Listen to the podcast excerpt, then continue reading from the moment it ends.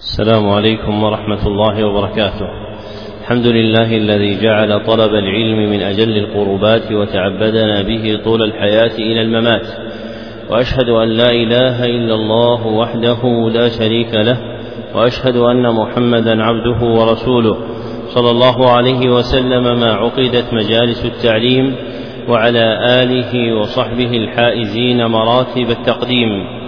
أما بعد فهذا الدرس التاسع عشر في شرح الكتاب الأول من برنامج التعليم المستمر في سنته الأولى ثلاثين بعد الأربعمائة والألف وإحدى وثلاثين بعد الأربعمائة والألف.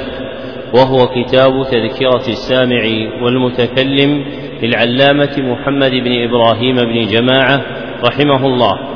ويليه الكتاب الثاني وهو بلوغ القاصد جل المقاصد للعلامة عبد الرحمن بن عبد الله البعلي رحمه الله ويليه الكتاب الثالث وهو فتح الرحيم الملك العلام للعلامة عبد الرحمن بن ناصر بن سعدي رحمه الله وقد انتهى بنا البيان في الكتاب الأول إلى قول المصنف رحمه الله تعالى في الفصل الأول من الباب الثالث الرابع أو الخامس أن يقسم أوقات ليله ونهاره. نعم. بسم الله الرحمن الرحيم. الحمد لله رب العالمين. وصلى الله وسلم وبارك على عبده ورسوله نبينا محمد وعلى آله وصحبه أجمعين. اللهم اغفر لنا ولشيخنا وللحاضرين ولجميع المسلمين. قال المصنف رحمه الله تعالى الخامس أن يقسم أوقات ليله ونهاره ويغتنم ما بقي من عمره. فإن بقية العمر لا قيمة له وأجود الأوقات للحفظ الأسحار. وللبحث الأبكار وللكتابة وسط النهار وللمطالعة والمذاكرة الليل. فقال الخطيب أجود أوقات الحفظ الأسحار ثم وسط النهار ثم الغداة. قال وحفظ الليل أنفع من حفظ النهار ووقت الجوع أنفع من وقت الشبع. قال وأجود أماكن الحفظ الغرف وكل موضع بعيد عن الملهيات. قال وليس بمحمود الحفظ بحضرة النبات والخضرة والأنهار وقوارع الطرق ورجيج الأصوات لأنها تمنع لأنها تمنع من خلو القلب غالبا. ذكر المصنف رحمه الله تعالى أدبا آخر من آداب طالب العلم في نفسه يتعلق بكيفية اغتنامه زمانه فذكر أن طالب العلم مأمور بأن يقسم أوقات ليله ونهاره بحسب ما يصلح لكل منها فإن من عمل الليل ما لا يصلح في النهار ومن عمل النهار ما لا يصلح في الليل. وبهذا جاءت الشريعة فإن الشريعة فرضت علينا أعمالا وسن لنا فيها سنن تكون في الليل دون النهار ويقابلها عبادات تكون في النهار ويقابلها عبادات تكون في النهار دون الليل. وكذلك ما يتعلق بإصلاح الإنسان في تدبير معاشه وتحصيل مقاصده فإن من أمره ما يكون صالحا لليل ومنه ما يكون صالحا للنهار.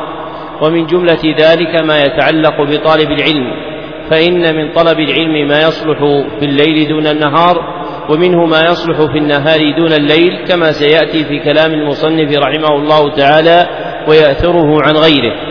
ثم قال رحمه الله تعالى مبينا ما ينبغي أن يكون عليه طالب العلم في وقته قال ويغتنم ما بقي من عمره فإن بقية العمر لا قيمة له أي يشتغل بأن يصيب الغنائم فيما بقي من عمره الذي قدره الله عز وجل. فإن ما بقي من العمر لا يحصل فيه غنيمة فلا قيمة له. فما بقي من عمرك بعد اليوم؟ قسمان اثنان. أحدهما نوع تصيب فيه غنائم العلم والعمل وهذا له قيمة عظيمة عند الله عز وجل وعند خلقه. والآخر نوع لا تصيب فيه غنيمة فهذا لا قيمة له. وهذا معنى قول المصنف فإن بقية العمر أي الذي لا تصيب فيه غنيمة لا قيمة له. والأمر كما كان أبو الوفاء بن عقيل رحمه الله تعالى يقول كل يوم تطلع فيه الشمس لم أستفد فيه فائدة فليس من عمري. وصدق رحمه الله فإن الأعمال في الأيام إن لم تقربك إلى مناصب العلم والعمل العالية فإنه لا فائدة منها والغانم حقا هو الذي يكون زمانه ذخيرة يكتنز فيها علما نافعا وعملا صالحا. ثم ذكر المصنف رحمه الله تعالى تقسيم اليوم والليلة والنهار والليل بما ينبغي أن يكون من عمله في حق طالب العلم. فقال وأجود الأوقات للحفظ الأسحار وللبحث الأبكار وللكتابة وسط النهار وللمطالعة والمذاكرة الليل. وهذه قاعدة كلية في الوقت. روعي فيها حال الناس فيما سلف وباعتبار ما تنتهي إليه أعمالهم. وقد يحدث للناس في زمانهم أحوال توجب تغير مثل هذا كما سيأتي. والأصل أن القاعدة الكلية فيما سلف عليه الناس أكمل. وما حدث من الأحوال التي غيرت طبائع الخلق فإنها تضر بهم. فإن الناس فيما سلف مثلا كانوا يبكرون بنومهم ويبكرون بيقظتهم وهذا أنفع. وحينئذ يكون تقدير الأوقات في الأجود حفظا وفهما وبحثا ومطالعة على ما ذكر المصنف رحمه الله تعالى. وأما اليوم فإن جمهور المسلمين يتأخرون في نومهم ويتأخرون في استيقاظهم وحينئذ فإن تفضيل زمان على زمان في حقهم هو باعتبار قوة أبدانهم وجودة أذهانهم فإن قوة البدن تكون أجمع بعد النوم الذي يرتاح فيه البدن فإذا كان هذا حاصلا لجمهور ما سبق في الأسحار لأنهم يبكرون إلى نوم الليل فإذا بلغ الإنسان منهم آخر الليل فإذا هو قد حصل من النوم ما يكون قوة لبدنه يستيقظ بعدها فحينئذ يكون الأفضل في حقه بالحفظ السحر كما ذكر المصنف وغيره كما سيأتي ذكره. وأما باعتبار ما آل إليه حال الناس فإن المراعى هو أن يكون البدن قد أصاب راحة تامة. فإذا كان الإنسان إذا صلى الفجر يكون قد ارتاح بما فرغ من نوم ليله فحينئذ تكون جمعية قلبه وقوة ذهنه حاصلة فيصلح للحفظ بعد الفجر. وإن كان لم يحصل من ذلك شيئا واحتاج إلى زيادة نوم فإنه ينام فإذا استيقظ بعد ذلك كان الوقت الذي يكون بعد استيقاظه أجود لحفظ أجود لحفظه. وإن كانت القاعدة أن حال من سبق هو أكمل وقد ذكر رحمه الله تعالى في توقيت الأوقات فيما سلف في صناعة العلم أن أجود الأوقات للحفظ عندهم الأسحار والمراد بالأسحار عندهم آخر الليل. وإنما سميت باسم السحر لأنه غالب ما فيه فإن السحر في أصح أقوال أهل العلم رحمهم الله تعالى مختص بالوقت الكائن بين الأذان الأول والأذان الثاني لصلاة الفجر. وهذا بعض مسمى السحر عندهم في صناعة العلم. فإن ما يتقدمه من وقت يلحق به.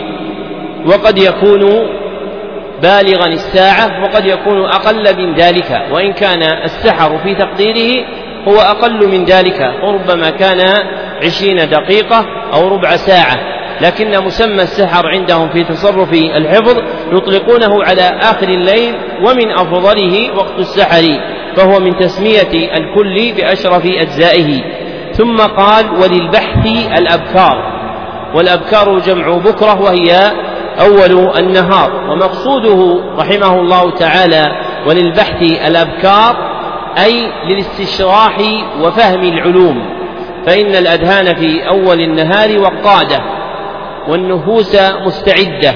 فيحصل للإنسان في أول النهار من القوة ما لا يكون في وسطه ولا في آخره. ومن هنا دأب أهل صناعة علم الدنيا على تخصيص المحاضرات والحصص الأولى في التعليم النظامي بالمقررات التي تحتاج إلى كد ذهن ومشقة فهم لعلمهم بأن النفوس تكون أكثر استعدادا في مثل هذا. ثم قال وللكتابة وسط النهار وسط النهار لفراغ الناس من اشتغالهم بطلب العلم في أوله وانصراف كل منهم إلى محل إقامته فحينئذ يفرغ للإنسان زمن ينبغي أن يكتب فيه. قال وللمطالعة والمذاكرة الليل لما فيه من السكون. فإن السكون يعين على المطالعة وجمع القلب والمذاكرة في العلم. ثم نقل رحمه الله تعالى كلاما عن الخطيب البغدادي وإذا أطلق الخطيب دون تقييد فلا يراد به إلا أحمد بن علي بن ثابت البغدادي الحافظ الكبير صاحب كتاب تاريخ بغداد والجامع لأخلاق الراوي وآداب السامع. وأما مع التقييد فقد يراد به الخطيب الشربيني أو غيره من أهل العلم الذين عرفوا باسم الخطيب مقيدا. أما مع الإطلاق فالمراد به أبو بكر الخطيب صاحب تاريخ بغداد. وقد قال رحمه الله تعالى في كتاب الجامع أجود أوقات حفظ الأسحار ثم وسط النهار ثم الغداة. ثم قال وحفظ الليل أنفع من حفظ النهار. لأن الظلمة إذا استحكمت استنار القلب فإن ظلمة الليل تكون غطاء يمنع البصر عن الاسترسال فإن البصر إذا استرسل ضعف عمل القلب وإذا حجب البصر قوي عمل القلب. ولذلك كان في أصحاب النبي صلى الله عليه وسلم من هو أعمى ولم يكن فيهم من هو أصم كما ذكره أبو عبد الله بن القيم والسفارين في غذاء الألباب لأن الصمم يمنع وصول العلم بخلاف العمى فإنه ربما يكون معينا على تحصيل العلم لأن الإنسان إذا حفظ بصره حصل لقلبه قوة في جمع ما يلقى إليه. ولأجل هذا شرفت صلاة النفل بالليل على صلاة النهار لأن الإنسان إذا خلا بربه سبحانه وتعالى لم يكن متطلعا مستشرفا إلى مدح الناس وثنائهم لأن لليل حجابا يرسله فلا يراه فيه الناس. وكذلك تحصيل الحفظ في الليل أنفع للإنسان لأن قلبه يقوى جمعه لمادة الفهم والإدراك والإلقاء إليه بخلاف النهار فإن البصر يسترسل في النهار ها هنا وها هنا فيضعف عمل القلب.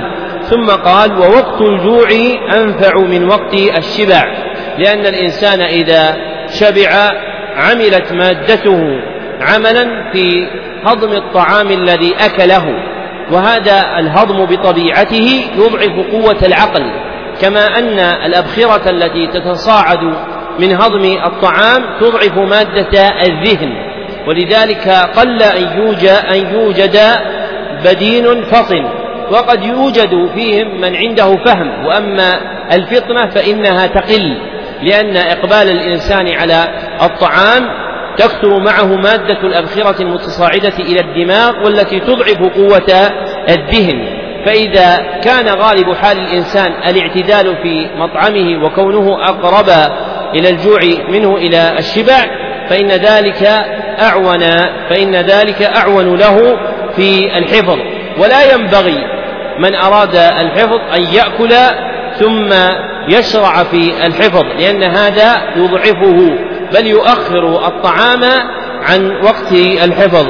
ثم ذكر كلاما للخطيب يتعلق بنعت ما ينبغي أن يكون من الأماكن فإن ما سلف متعلق بالأزمان. فقال وأجود أماكن الحفظ الغرف. وكل موضع بعيد عن الملهيات وإنما جعلت الغرف هي أجود مكان أجود أماكن الحفظ لأن الإنسان يحفظ فيها حبيسا في قطعة صغيرة من المكان فيكون في ذلك قطع لسمعه وبصره وفكره عن الاشتغال بغير الحفظ بخلاف الأماكن المفتوحة فإن الأماكن المفتوحة ومن جملتها السطوح يكون فيها للبصر استرسال وللأذن إطراق وللقلب اشتغال فيضعف الإنسان عن الحفظ فيها. وكلما كانت الغرفة أضيق كان ذلك أنفع. ما لم يشق على الإنسان في مجلسه ومشيه واضطجاعه فإن ذلك يمله. لكن الغرف الصغيرة أنفع من الغرف الكبيرة. ولهذا فإن الأربطة التي كانت تبنى في البلاد الإسلامية لطلبة العلم كانت الغرف فيها تجعل صغارا بحيث يجمع الإنسان نفسه في هذه الغرفة على تحصيل مقصوده من العلم حفظا وفهما. ثم قال وكل موضع بعيد عن الملهيات وفي هذا إعلام بأن العلة الحاملة على تجويد مكان دون آخر هو قلة الملهيات فيه. فكل مكان قلت فيه الملهيات ولم تكثر فيه المشغلات فإنه أفضل من غيره وحينئذ فإن من يروم الحفظ في السطوح أو أماكن التنزه أو سواحل البحار أو على الأنهار يضعف حفظه بسبب وقوعه في مكان كثرت فيه الملهيات والشواغل. ثم قال الخطيب وليس بمحمود الحفظ بحضرة النبات والخضرة والأنهار وقوارع الطرق وضجيج الأصوات لأنها تمنع من خلو القلب غالبا. وهذا مأخذ المسألة. فكل مكان كان القلب فيه مشغولا بأمر ما فإنه لا يصلح للحفظ وكل مكان قلت فيه الشواغل أو خلت فإنه أنفع للحفظ. نعم. أحسن الله إليك. قال السادس من أعظم الأسباب المعينة على الاشتغال والفهم وعدم الملال أكل القدر اليسير من الحلال. قال الشافعي رضي الله عنه ما شبعت منذ ست عشرة سنة. وسبب ذلك أن كثرة الأكل جالبة لكثرة الشرب وكثرته جالبة للنوم والبلادة والبلادة. وقصور الذهن وفتور الحواس وكسل الجسم. هذا مع ما فيه من الكراهية الشرعية والتعرض لخطر الأسقام البدنية. كما قيل فإن الداء أكثر ما تراه يكون من الطعام أو الشراب. ولم ير أحد من الأولياء والأئمة العلماء يصف شاكرا أو يوصف بكثرة الأكل ولا حمد به. وإنما تحمد كثرة الأكل من الدواب التي لا تعقل بل هي مرصدة للعمل. والذهن الصحيح أشرف من تبديده وتعطيله بالقدر الحقير من طعام يؤول أمره إلى ما قد علم.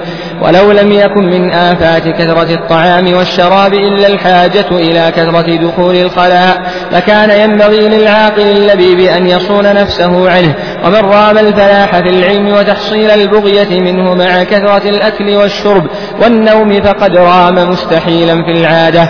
والأولى أن يكون ما يأخذ من الطعام ما ورد في الحديث عن النبي صلى الله عليه وسلم قال ما ملأ ابن آدم وعاء شرا من بطن بحسب ابن آدم لقيمات يقمن صلبه فإن كان لا محالة فثلث لطعامه وثلث لشرابه وثلث لنفسه. رواه الترمذي. فإن زاد على ذلك فالزيادة إسراف خارج عن السنة. وقد قال الله تعالى وكلوا واشربوا ولا تسرفوا قال بعض العلماء جمع الله بهذه الكلمات الطب كله ذكر المصنف رحمه الله تعالى أدبا آخر من آداب طالب العلم في نفسه وهو الحرص على أكل القدر اليسير من الحلال فإن ذلك من أعظم الأسباب المعينة على الاشتغال بالعلم والفهم وعدم الملال فإن امتلاء البطن يذهب قوة الذهن ويشغل الإنسان بالطعام والشراب كما سيأتي في كلام المصنف. وقد ذكر رحمه الله تعالى من مقولات أهل العلم في ذلك ما جاء عن الشافعي رحمه الله أنه قال ما شبعت منذ ست عشرة سنة وامتناع الشافعي رحمه الله تعالى عن الشبع ليس المراد به امتناعه عما أحل الله سبحانه وتعالى له من مطعم ومشرب. ولكن مراد الشافعي رحمه الله تعالى امتناعه مما يضر بمقصده فإن مقصده هو طلب العلم وتحصيله والشبع من الطعام والشراب يمنعه من تحصيل هذا المقصود والمرء إذا كان له مقصود شريف فاستعان بما يعينه على ذلك مما أذن له فيه كان محمودا على ذلك. وأما تجويع النفس دون مقصد صحيح في نفسه فإن ذلك لم تأمر به الشريعة. ثم ذكر تعليل الحض على أكل القدر اليسير من الحلال بقوله وسبب ذلك أن كثرة الأكل جالبة لكثرة الشرب فإن الإنسان إذا كثر أكله احتاج إلى الشراب فإذا كثر شربه جلب له ذلك النوم كما قال المصنف وكثرته جالبة للنوم والبلادة وقصور الذهن وفتور الحواس وكسل الجسم. فإذا امتلأ وطاب ابن آدم طعاما وشرابا أخلد إلى لذة النوم وتبلد ذهنه وقصر فهمه وفترت وفترت حواسه وكسل جسمه وأصابه العجز مع ما يجتمع إلى هذه المعاني من الكراهية الشرعية من المبالغة في الطعام والشراب فإن الإنسان مأمور بالاقتصاد في مطعمه ومشربه كما في حديث المقداد الذي رواه الترمذي وغيره أن النبي صلى الله عليه وسلم قال ما ملأ ابن آدم وعاء شرا من بطن. ثم قال النبي صلى الله عليه وسلم مرشدا بحسب ابن آدم لقيمات يقمن صلبه. وفي ذكر اللقيمات على وجه التصغير إشارة إلى التقليل فإن تقليل المأكول مما حض عليه الشرع وهذا يدل على أن تكثيره مما يخالف مقصود الشرع. فإن مقصود الشرع من الأمر بالأكل والشراب هو إقامة الصلب أي قوة البدن. ولهذا فإن الأكل والشراب ليس مباحا كما يقوله بعض الفقهاء بل إن الأكل والشراب مأمور به كما ذكره العلامة ابن سعدي عند قول الله تعالى وكلوا واشربوا فالإنسان مأمور بأن يأكل ويشرب بقدر ما يحصل به إقامة صلبه وتقوية بدنه ليقتدر بذلك على أداء ما أمره الله سبحانه وتعالى به. فإن الإنسان إذا ضعفت قوته لقلة أكله وشربه ضعف عن أداء ما أمره الله عز وجل به من الأحكام الشرعية. ويعلم به حينئذ أن الامتناع عن الأكل والشرب دون غاية شرعية أنه محرم شرعا. فإن مقتضى الأمر بالأكل والشرب يقتضي استلزاما أن الامتناع عنه دون وجه شرعي أنه منهي عنه. فإذا امتنع الإنسان عن الطعام والشراب لأجل الصيام كان ذلك مثابا عليه. وإذا امتنع الإنسان عن ذلك حمية لبدنه وحفظا لقوته لئلا يضعف كان ذلك مأمورا به. وإذا امتنع الإنسان عن الطعام والشراب لما يسمى بالاعتصامات والإضرابات فإن ذلك محرم شرعا لأنها ليست غاية شرعية مأمورا مأمورا بها فلا يجوز تحصيلها بمثل هذه الطريق التي لم تأمر بها الشريعة. وكل هذا مفرع على ما ذكرناه مما ذكره العلامة ابن سعدي أن الأكل والشرب في أصلهما مأمور بهما لأجل تقوية صلب الإنسان وبدنه ليقوم بما أمره الله سبحانه وتعالى به من عبادة. كما أن الازدياد من الطعام والشراب يعرض البدن لخطر الأسقام البدنية فإن من أعظم أسباب علل الأبدان كثرة الطعام والشراب. فإن الإنسان إذا كثر طعامه وشرابه كثرت أدواؤه وعلله ولا سيما إذا تقدمت به السن. والأربعون فاصل في حق الإنسان في اعتدال طعامه وشرابه فإن الإنسان في مبادئ أمره وأول عمره يسعه من الأكل والشراب ما لا يسعه بعد بلوغ سن الأشد. فإذا بلغ الإنسان الأربعين فإنه ينبغي له أن يلازم الاعتدال في أكله طعاما وشرابا لئلا تعتوره العلل.